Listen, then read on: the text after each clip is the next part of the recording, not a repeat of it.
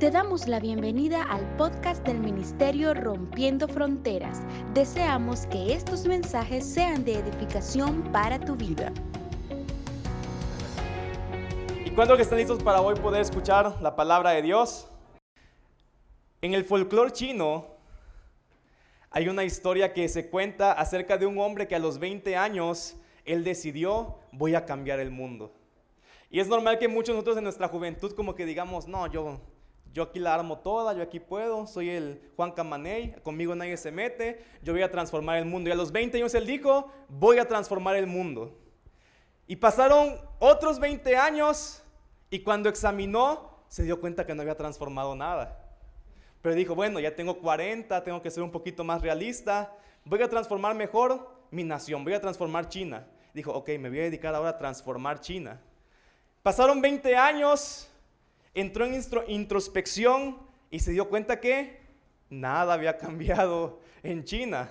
Ya tenía ahora, ¿cuántos años? Ya tenía 60 años y dijo, no, no, como que algo está mal. Mejor voy a transformar mi ciudad. Eso sí puedo, voy a transformar mi ciudad. Y estuvo intentando transformar su ciudad, pasaron 20 años más y nada pudo transformar. Tenía ya 80 años y dijo, bueno, voy a transformar mi familia. Mínimo mi familia tengo que hacer algo en ella. Y estuvo otra vez 20 años más intentando transformar su familia y nada pasó. A los 100 años este hombre dijo, bueno, mínimo voy a intentar transformar mi vida y al siguiente día se murió.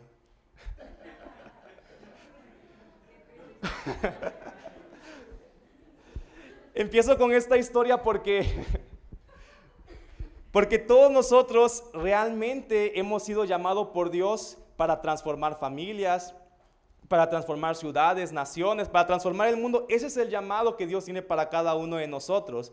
Pero toda transformación empieza primero con una transformación personal. Yo no puedo transformar en mi exterior lo que primeramente Dios no ha transformado en mi interior. Simplemente un ejemplo sencillo es que si llegamos a un lugar donde toda la gente está triste, está estresada porque tal vez sucedió algo malo y yo llego también triste y estresado, no voy a cambiar ese lugar. Lo único que voy a hacer es ponerme a llorar con ellos también y que nos abrazamos y seguimos llorando entre todos. Pero si dentro de mí hubo una transformación y yo tengo paz, yo tengo alegría y gozo, puedo llegar a un lugar donde está la gente, la gente triste y puedo transformar ese lugar porque primero hubo una transformación en mi interior. Entonces yo necesito ser primeramente transformado internamente para poder transformar el exterior, para poder transformar el entorno en el que estoy viviendo. Si yo quiero transformar mi casa, si yo quiero transformar mi familia, primero debo empezar a ser transformado en mi interior, en aquello que quiero ver. Si yo quiero ver una familia donde todo el mundo se trata bien, debo yo primeramente ser transformado y yo tratar bien a las personas aun cuando ellos todavía no lo hagan. Y poco a poco eso que está en mi interior empieza a brotar trayendo transformación en el exterior. Una vez el apóstol Pedro se encontró con un paralítico y le dijo, de lo que tengo, te doy. No podemos darle al mundo algo que no tenemos. No podemos transformar algo que primeramente no haya sido ya transformado en nuestro interior.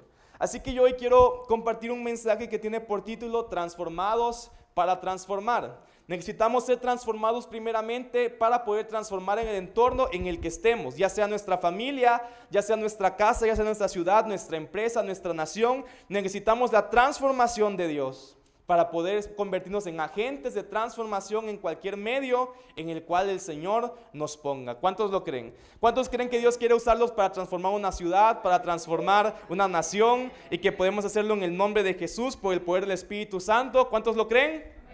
Pero todo eso comienza con una transformación interna. ¿Sí? Estamos ahí.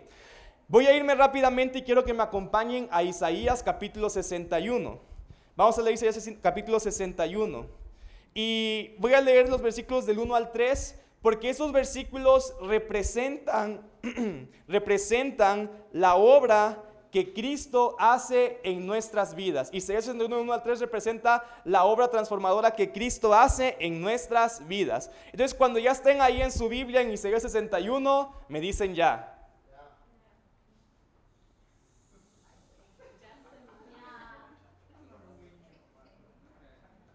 Ese Marvin es veloz, ¿verdad?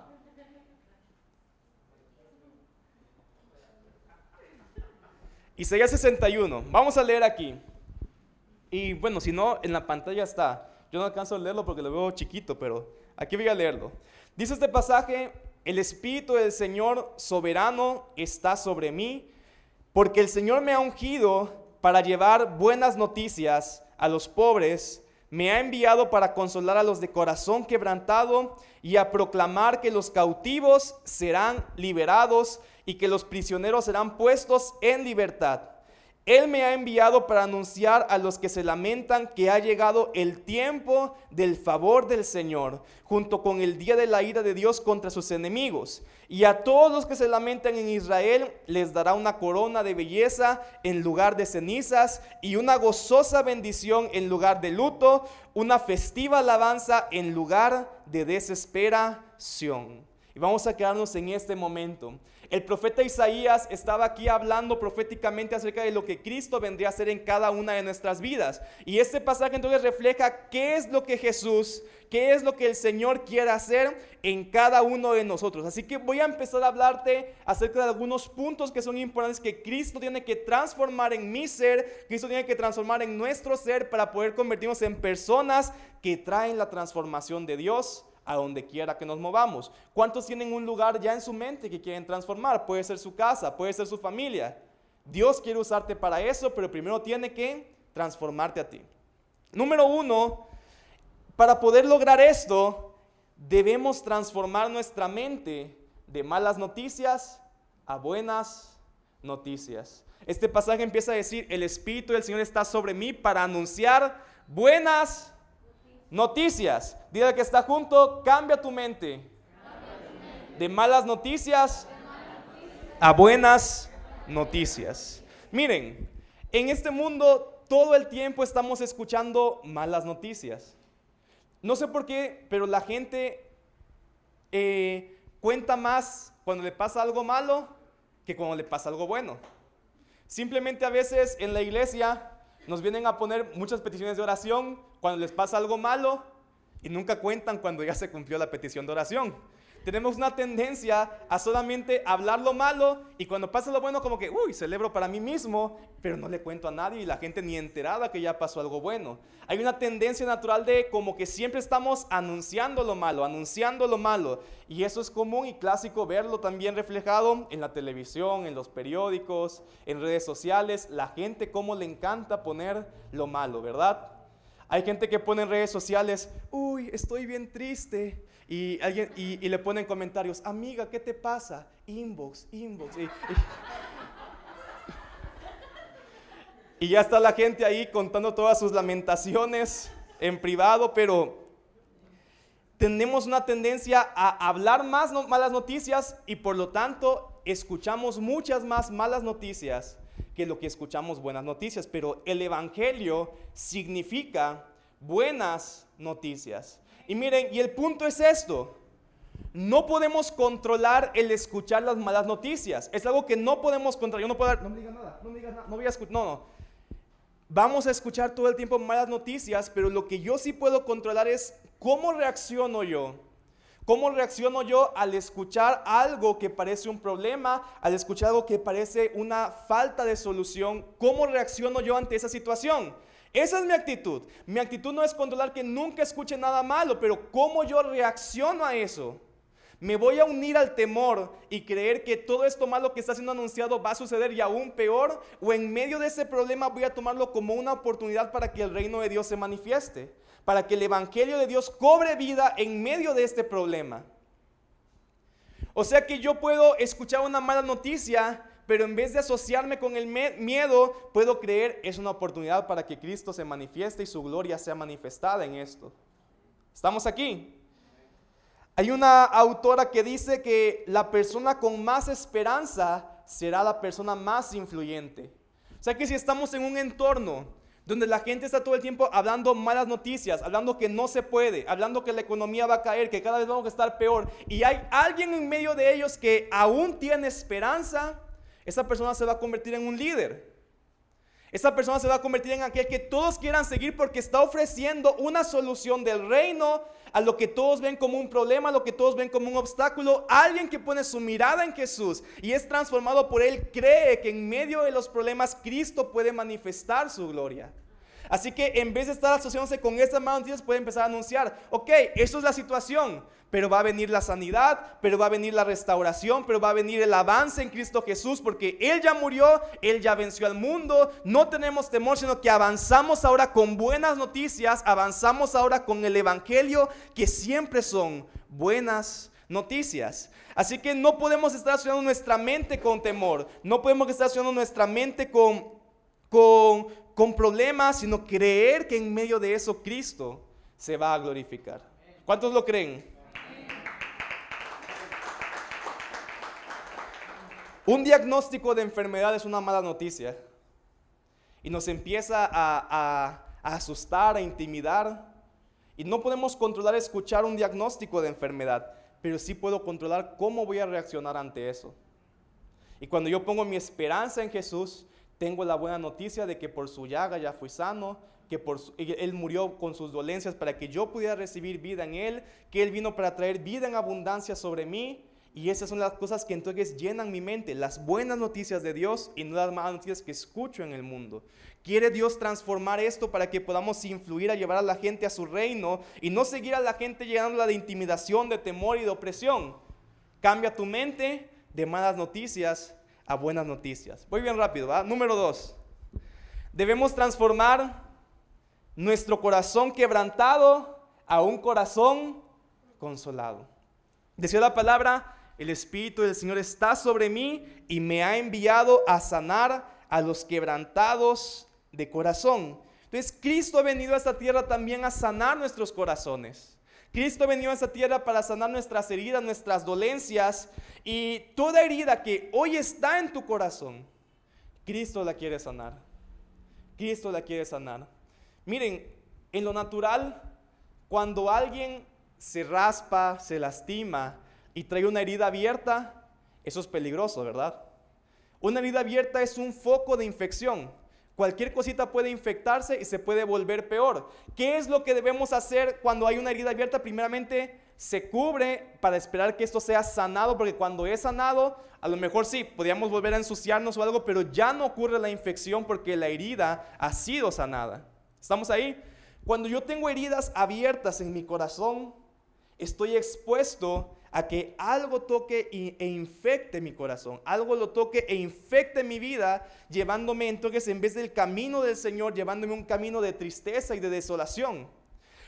hace poco en el discipulado hablábamos de cómo una ofensa, cuando yo la dejo crecer en mi corazón, se va convirtiendo en un resentimiento, se va convirtiendo de pronto en una raíz de amargura, de repente se va convirtiendo esa amargura en odio, hasta llevarme a la muerte espiritual por todo eso que he dejado que en mi corazón crezca. Pero Cristo dijo que Él ha venido a sanar a los quebrantados de corazón, para que toda ofensa, todo dolor del pasado, todo lo que yo pude vivir, que me dolió, Él quiere sanarlo hoy. Él quiere sanarlo hoy. Las heridas de mi corazón es el lugar donde el enemigo aprovecha para poner su mano ahí y estarme oprimiendo, estarme recordando una vez más. Si tal vez tengo una herida de rechazo en mi corazón, el enemigo va a buscar que haya gente que me rechace más porque sabe que ese es el área donde me duele. Y mientras él mantenga mi corazón oprimido y controlado, está limitando el propósito de Dios en mi vida. Pero Dios quiere sanarlo para que, aun cuando el enemigo quiera venir a decirle, yo ya estoy sano, no me afectan las ofensas, no me afecta lo que están diciendo porque yo sé quién soy en Cristo. Yo ya fui sanado, yo ya superé todo ese dolor y no voy a permitir que ese dolor me ofenda, no voy a permitir que ese dolor me detenga. Voy a seguir avanzando en el propósito que tengo de Dios. Hay gente que tal vez fue herida en el pasado por sus padres, tal vez gente que sufrió abandono, tal vez gente que no vivió con un padre o una madre natural, o gente que sí lo tuvo en casa, pero que la actitud de ese padre o esa madre no reflejó el corazón de Dios, sino que fue un padre opresor fue tal vez un padre que cometió abuso y dolor contra sus hijos. Y hay una herida en el corazón que está ahí aún expuesta. Y que entonces cuando quiero acercarme a Dios como Padre, cuando quiero acercarme a Cristo como mi Señor y como una autoridad, esa herida como que se vuelve una barrera que me bloquea porque no puedo ver a Cristo como una autoridad buena, porque cuando pienso en autoridad recuerdo la herida de aquel que aunque debía protegerme, me lastimó en lugar de protegerme. Y limito mi comunión con Dios, limito mi comunión con el Padre porque una, hay una herida expuesta en mi corazón. Pero hoy Cristo está sanando heridas. Hoy Cristo nos va a empezar a ayudar a perdonar todas esas dolencias. Nos va a ayudar a perdonar todas aquellas cosas del pasado que nos lastimaron y que aún aún todavía recordamos con dolor. Él va a empezar a transformarnos. Un corazón herido siempre termina hiriendo a otras personas. Aun cuando no quiere hacerlo, es como que esa llaga sale a la luz y termina hiriendo a las personas que lo rodean. Dios quiere sanarlo para que podamos transformar y no afectar negativamente el entorno en el que estamos. Pon tu mano en tu corazón. Dile Espíritu Santo, sana hoy mi corazón de toda herida. Aún escudriña aquellas cosas de las cuales no soy consciente. Las que he querido bloquear en mi mente para que el dolor no regrese. Hoy entra y pon tu mano sobre mí sana mi corazón quebrantado y trae consuelo y alegría sobre mi vida. En el nombre de Jesús. Número tres, debemos transformar nuestra cautividad y prisiones en libertad. Dile al que está junto, transforma tu cautividad, transforma tus prisiones en libertad. Esa figura de cautivo, esa figura de prisionero, nos da una imagen de alguien que está encerrado como en una jaula, como en una cárcel.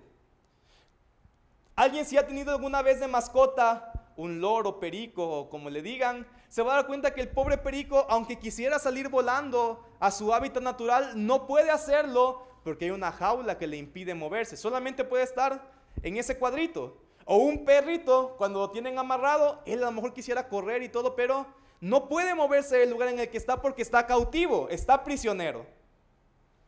¿Estamos aquí?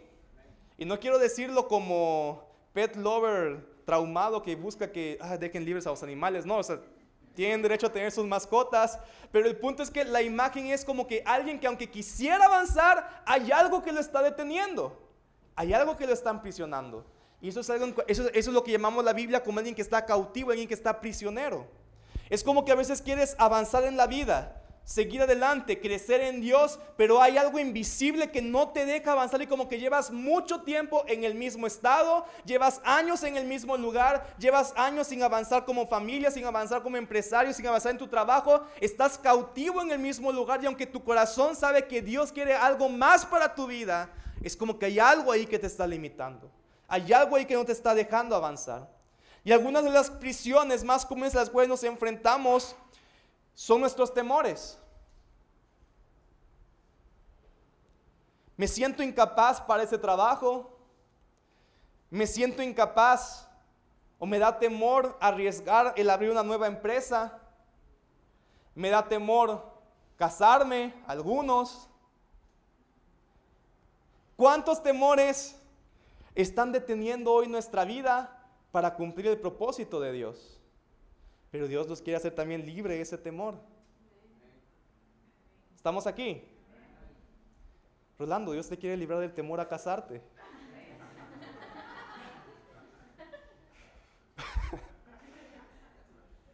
Dios quiere librarnos del temor a emprender a muchos aquí, del temor a arriesgarse. Hay gente que le da temor subir una historia a Instagram hablando. Y dicen, ¿qué va a decir la gente si yo subo una historia? Que qué ridículo soy, que quién me creo. Y a lo mejor alguien ibas a bendecir, pero te da miedo que la gente te vean eso. ¿Estamos aquí? ¿Le da miedo subir un video a YouTube?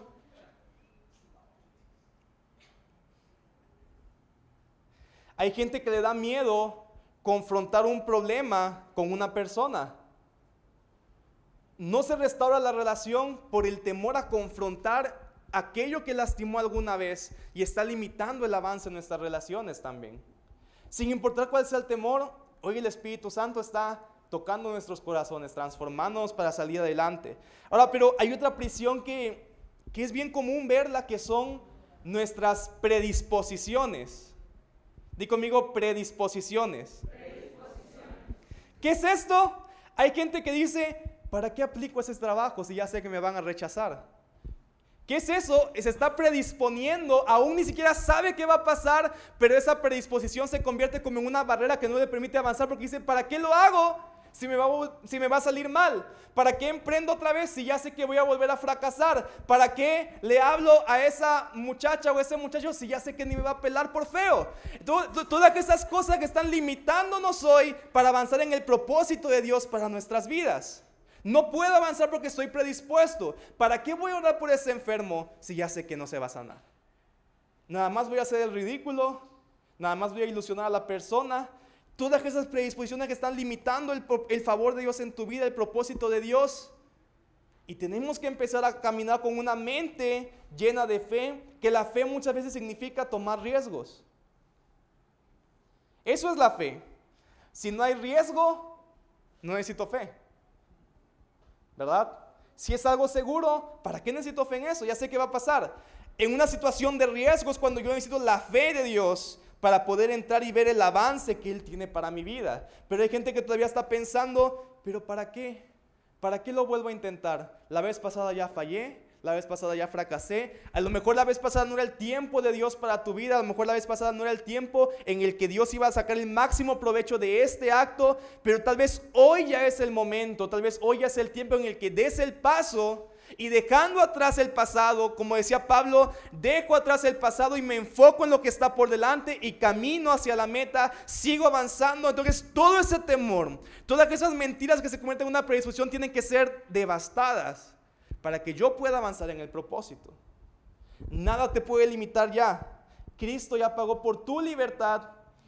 Cristo ya estuvo una vez incapacitado de moverse, clavado en una cruz para que hoy podamos avanzar y movernos.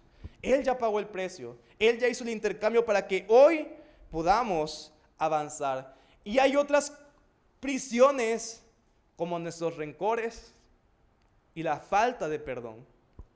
Una vez Jesús dijo que alguien que no perdonaba le daba autoridad a los, a los verdugos para llevarlos cautivos. Toda falta de perdón en mi vida se convierte en una cautividad, algo que no me deja avanzar. Hay gente que ni siquiera puede llegar a una, celebración de, familiar porque hay resentimiento contra alguien de la familia y mejor dice, no, mejor no quiero ni verlo porque ya sé que cuando lo vea me va a caer mal, me voy hasta me voy a enojar nada más de verlo, entonces mejor no voy. Tenemos que perdonar. Toda falta de perdón es una cautividad, es algo que nos detiene. Dios quiere que perdonemos y seamos libres de eso para seguir avanzando en el propósito que Él tiene para nuestras vidas. ¿Estamos aquí? ¿Alguien está hablando de Espíritu Santo? ¿Alguien está diciendo, yo necesito ser transformado en algo? ¿O todavía no? O decimos, ya estoy ready, ya estoy al 100, ya estoy sanito, sanito. No, necesitamos de Cristo. ¿Sí? ¿Alguien dice sí? Número 4. Debemos transformar nuestro lamento. ¿Qué dice? 4. Debemos transformar nuestro lamento en el favor de Dios, en el favor de Dios. Miren, el mayor lamento que hoy puede estarte deteniendo es el haberle fallado a Dios en el pasado. Todos le hemos fallado a Dios. Todos aquí hemos fallado alguna vez, y mucha más que una vez, a Dios. Pero cuando ponemos nuestra mirada en ese error del pasado y seguimos lamentándonos y estamos como que, ay Señor, Perdóname por lo que hice a los 10 años. Perdóname, Señor, por lo que hice a los 12 años. Todo ese lamento aún del pasado, que es bueno lamentar en el instante, pero una vez que Cristo te ha sanado, tenemos que cambiar nuestra identidad a ser alguien que es santificado, justificado por Él. Y dejo atrás el pasado porque Cristo, miren, la misma palabra dice que cuando Cristo nos perdona, nunca más recuerda, nunca, Él se ha olvidado completamente de todos nuestros pecados. O sea, todo eso, Él ya lo borró de su mente. Pero nosotros seguimos, Señor, perdóname por aquello que pasó hace 15 años. Y él está como que, ya ni me acuerdo. Pero estamos ahí como, Señor, lo que hice, yo ya no me acuerdo, entiende, ya no me acuerdo. Y tenemos que salir de ese lamento del cual Cristo ya, ya no está ahí. Ya nos perdonó. Pero mientras yo siga sintiéndome indigno, condenado por lo del pasado para poder tomar lo que está delante de mí, nunca voy a poder avanzar. A lo mejor Dios, Dios está poniendo una puerta de oportunidad y dices, no, pero esto no me lo merezco. No nos merecemos, pero esa es la gracia de Dios que actúa sobre, sobre los hijos de Él. Él nos da cosas mucho más allá de lo que podamos merecer. Él es misericordioso. Si nos mereciéramos algo sería la muerte. Pero Él no nos da la muerte y en cambio nos da su vida, nos da vida en abundancia. Así que cuando el Espíritu Santo viene sobre ti trae convicción, dice la palabra que Él viene primeramente trae convicción de pecado, pero una vez que ha sido perdonado, Él trae ahora convicción de justicia, que significa empiezo a creer que soy justificado, empiezo a creer que Él ya me perdonó, que mi identidad ya no es más de un pecador, que mi identidad es, ahora soy santo, ahora soy justo, no por lo que yo hice, sino por lo que Jesús hizo por mí. Y eso entonces me pone una identidad de, soy hijo de Dios. Soy hijo de Dios. Y si soy hijo, todo lo que es del Padre es mío. Si soy hijo, todo lo que es del Padre es mío. Todas sus posesiones, toda su provisión, toda su bendición, toda su gracia, todo lo que es del Padre hoy es mío, porque yo ya fui lavado con la sangre del Cordero y soy hijo de Dios. Así que todo ese lamento que me está deteniendo tiene que dejar atrás porque Jesús ya, ya sufrió nuestra vergüenza, Jesús ya sufrió nuestra condenación para que podamos entrar en una vida llena del favor de Dios. La cruz es un intercambio. La muerte que merecíamos, Jesús la pagó para que podamos nosotros hoy recibir el favor que Jesús merecía. Hoy cada uno de nosotros lo podemos recibir en este lugar. ¿Por qué no le das gracias a Jesús? Dale un aplauso, dile gracias Señor. Porque tú ya borraste el pasado, tú ya hiciste algo nuevo en mi vida y hoy somos justos delante de ti. Dice la palabra que el justo no es el que nunca cae. El justo es aquel que cae y se vuelve a levantar. Escribió Salomón, porque siete veces cae el justo, pero siete veces vuelve a levantarse. O sea, ser justo, ser santo no es nunca caigo, no, caigo pero me levanto. El que se cae ahí se queda, pero un justo es tropiezo, pero me vuelvo a levantar. Caigo, pero me vuelvo a levantar. Sigo avanzando, sigo avanzando y no voy a dejar, no me voy a quedar en ese lamento de, ay, me caí otra vez, Señor. Volví a caer en el mismo pecado, volví a caer en lo mismo. No, el justo deja de lamentarse y se vuelve a levantar. Tú decides cuánto tiempo te quieres quedar ahí tirado, lamentándote sin avanzar en el propósito de Dios para tu vida, porque Cristo nos levanta en un instante. Cristo nos levanta en un instante. Si hoy te has sentido condenado, si hoy te has sentido que estás tumbado y lamentándote por algo del pasado, hoy Cristo quiere levantarte. Dice, hey, eres justo, te caíste, pero el justo siempre se vuelve a levantar. Y mientras más rápido te levantes, mejor, porque hay gente que está esperando que te levantes para que pueda ser de bendición para su vida. No podemos perder más tiempo llorando, lamentamos, porque hay gente que está esperando que nos levantemos hoy para ser de bendición para sus vidas. Así que ya que está junto, levántate.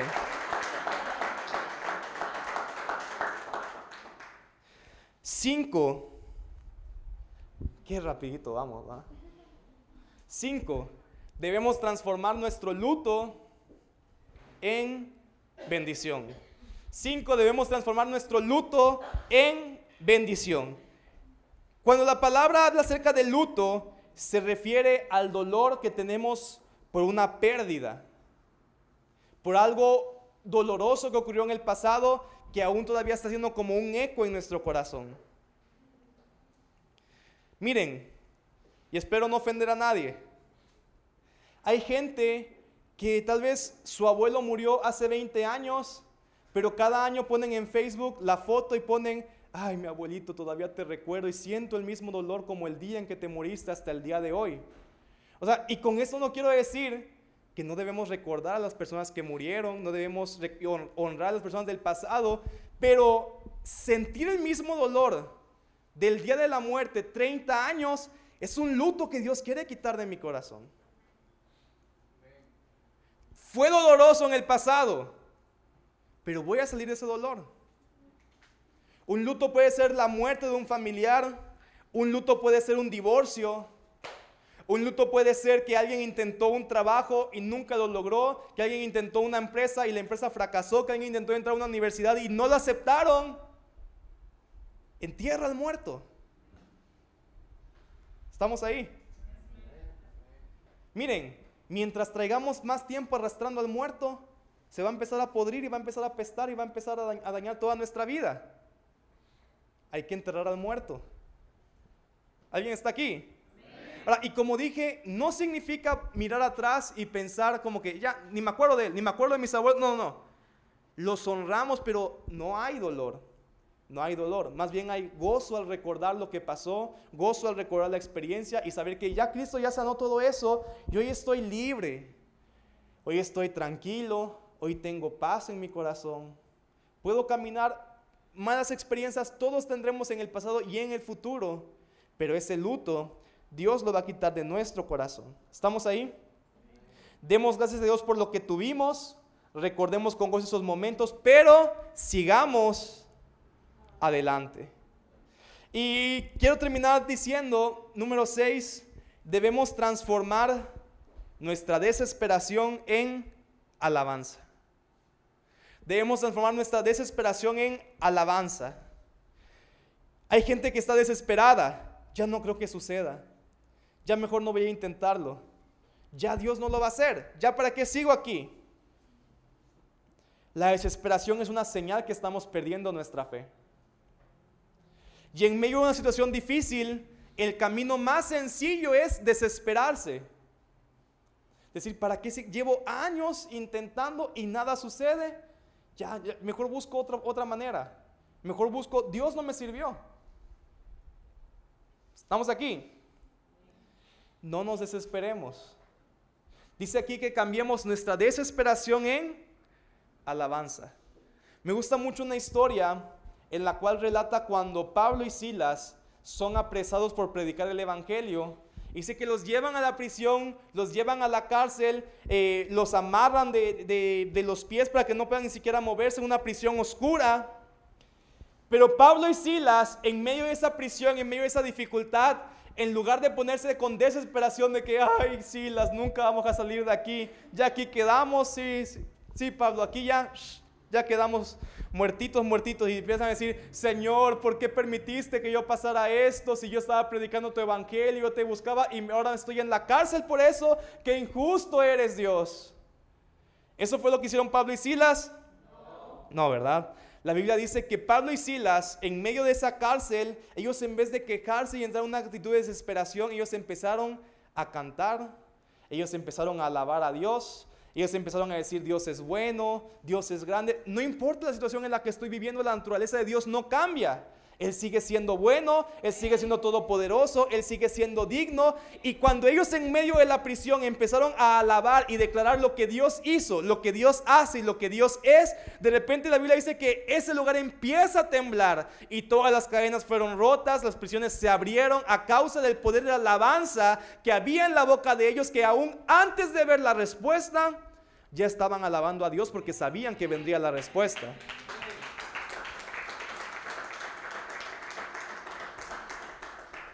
Cuando hay fe en nuestro corazón, yo puedo alabar a Dios anticipadamente por lo que sé que vendrá aun cuando no lo estoy viendo hoy. Estoy enfermo hoy, pero puedo alabar a Dios porque sé que viene mi sanidad. Estoy pasando hoy opresión, pero, pero alabo a Dios como mi libertador porque sé que vendrá la libertad. Que todo lo que estoy viviendo hoy es temporal, pero en el futuro Dios ya tiene la respuesta para mi vida. Y como tengo fe y mi fe me posiciona en un plano intertemporal, puedo alabar a Dios hoy, aun cuando no veo por lo que sé que Él hará. O sea, es bueno alabar a Dios por lo que Él hizo, pero mi fe me permite alabar a Dios por lo que estoy seguro con convicción y con fe que Él hará en mi vida, que Él hará en mi familia, aun cuando todo parece al revés hoy. Mi fe me permite ver, hey, yo sé cuál es lo que Dios va a hacer y desde hoy voy a empezar a alabar anticipadamente porque eso va a empezar a traer la respuesta acelerada de Dios a causa de la alabanza y la fe que hay en mi boca. Estamos aquí, entonces cambia toda desesperación, todo lamento, toda queja ante Dios y empieza a alabar anticipadamente porque tenemos fe de que lo que viene es bueno. Tenemos fe de lo que viene es la respuesta del Señor. ¿Cuántos lo creen?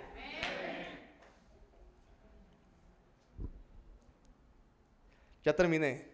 No es cierto. Este pasaje que estamos leyendo aquí, como dijimos, describe la obra que Cristo quiere hacer en nuestras vidas de transformación interna. Él quiere cambiar nuestra mente para empezar a declarar buenas noticias cuando todo el mundo habla lo malo. Él quiere sanar las heridas, quiere librarme de mis prisiones de temor, de opresión. Él quiere que yo pueda empezar a lavarlo anticipadamente. Ese es el cambio de actitud que Él provoca en un transformador. Y Cristo, dice la palabra, voy a rápidamente moverme a Lucas 4, 4 y 16, porque la Biblia relata en el Nuevo Testamento que cuando Jesús llegó a la tierra y comenzó su ministerio, una de las primeras cosas que él hizo fue declarar que este pasaje de Isaías 61 que leímos hoy, él venía justamente para hacerlo aquí en la tierra.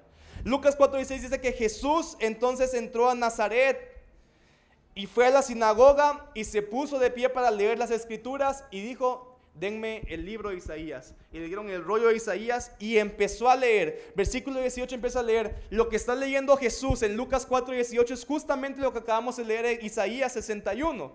Él dice en este pasaje, Jesús se para en medio de la multitud y dice, el Espíritu del Señor está sobre mí porque Él me ha ungido para llevar la buena noticia a los pobres, me ha enviado a proclamar que los cautivos serán liberados, que los ciegos verán, que los oprimidos serán puestos en libertad y que ha llegado el tiempo del favor del Señor. Voy a repetirlo. Jesús se para en medio de la multitud y empieza a leer y dice, el Espíritu del Señor está sobre mí porque me ha ungido para llevar la buena noticia a los pobres, me ha enviado a proclamar que los cautivos serán liberados, que los ciegos verán, que los oprimidos serán puestos en libertad y que ha llegado el tiempo del favor del Señor.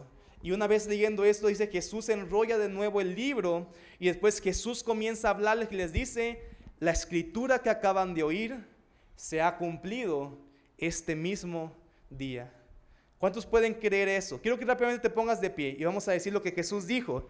La escritura que acaban de oír, vamos, repite, la escritura que acabamos de oír, se ha cumplido este mismo día.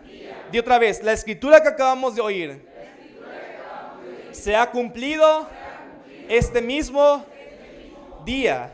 O sea, este día Dios cambia mi mente a buenas noticias. Este día Dios sana mi corazón. Este día Dios me hace libre de toda cautividad, de toda prisión. Él lo hace en este mismo día en mi vida.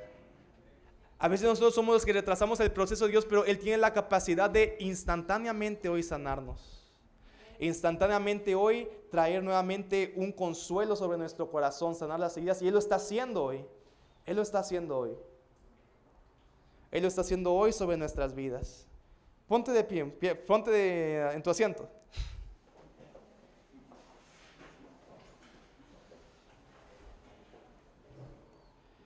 Esta es la obra de Jesús. Él vino a anunciar buenas noticias, Él vino a sanar a los quebrantados de corazón, a liberar a los cautivos, a los prisioneros, a anunciar el año del favor del Señor sobre nuestras vidas. Y, pero como dijimos, este mensaje se trata acerca de que somos transformados para poder transformar. Porque cuando Dios hace esto en nosotros, aquello mismo que Él hizo, ahora yo puedo también hacerlo con otros por medio del Espíritu Santo que obra en mí. Cuando Dios sana mi corazón, Él me empodera para poder ser un instrumento para que el Espíritu Santo sane el corazón de otros. Cuando Él roba, cuando me quita todo temor, me convierto en un instrumento para poder entonces por medio del Espíritu Santo ministrar que otras personas sean libres de temores. Dios quiere transformarte, pero con el propósito para que también tú transformes a otros, para que tú también puedas impartir a otros. Jesús tuvo 12 discípulos y cuando los agarró, los agarró como decía ahí, quebrantados de corazón, heridos, incapaces, pecadores, Así Jesús nos agarra. No hay que estar perfectos para llegar a Él. Él es el que nos perfecciona. Cuando yo vengo así digo, Señor, aquí estoy. Soy medio feo, soy medio la maceta, soy medio tonto, pero, pero yo sé que en tus manos tú puedes transformar una vasija de barro medio fea en una obra de arte, Señor. Y entonces Él empieza a sanar tu corazón, Él empieza a limpiarte, Él empieza a quitar todo lo que estorba para que cumplas tu llamado y te empodera para cumplir el propósito de Dios en su vida. Mateo 10.1 habla que después de que los discípulos que estuvieron tres años siendo enseñados, siendo ministrados por Cristo, siendo transformados por Jesús, un día Jesús les dice y los llama, hey, vengan. Es ahí que les dio autoridad sobre los espíritus inmundos para que los echaran fuera y para sanar toda enfermedad y toda dolencia. Dios te está formando, pero al mismo tiempo Dios te está empoderando. Para que por medio de tu vida tengas la autoridad para echar fuera todo aquello que está hoy oprimiendo nuestro corazón, está oprimiendo el corazón de las personas, para sanar toda enfermedad, para sanar toda dolencia, para anunciar que el reino de Dios está a la mano y que se está manifestando en ese lugar. Esa autoridad está en tu boca, esa autoridad está en tus palabras porque Cristo vino y ahora mora dentro de ti y tu palabra se vuelve la palabra de Cristo declarada en este lugar. Tu palabra se, tus manos se vuelven la extensión del Espíritu Santo en este lugar y hemos recibido por medio de él la autoridad para poder transformar cualquier ambiente espiritual y que venga su reino, sea aquí en la tierra, sea aquí en mi casa, sea aquí en mi vida como es en el cielo, sea aquí ahora, en este momento, en este lugar. Ya 61, voy a regresar un momento ahí. Dijimos que del 1 al 3 empieza a describir lo que Cristo hace en nosotros.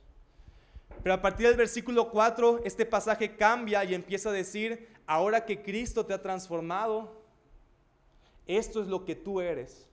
Esta es tu nueva identidad. Eso es lo que tú vas a hacer. Tenemos que empezar a creer cuál es la identidad que tenemos en Cristo Jesús. ¿Alguien está aquí? Y miren, yo quiero que hoy Voy a empezar a declarar sobre tu vida lo que dice Isaías 61 a partir del versículo 4 y quiero que hoy puedas tomarlo con fe, creyendo que esa es tu identidad. Di conmigo, esa es mi identidad. Eso es quién soy yo. Aunque el mundo me diga, aunque el mundo quiera decirme quién soy, yo no le creo. Yo creo lo que dice la palabra de Dios, quién soy yo. Lo que Jesús dice que soy, eso creo que soy.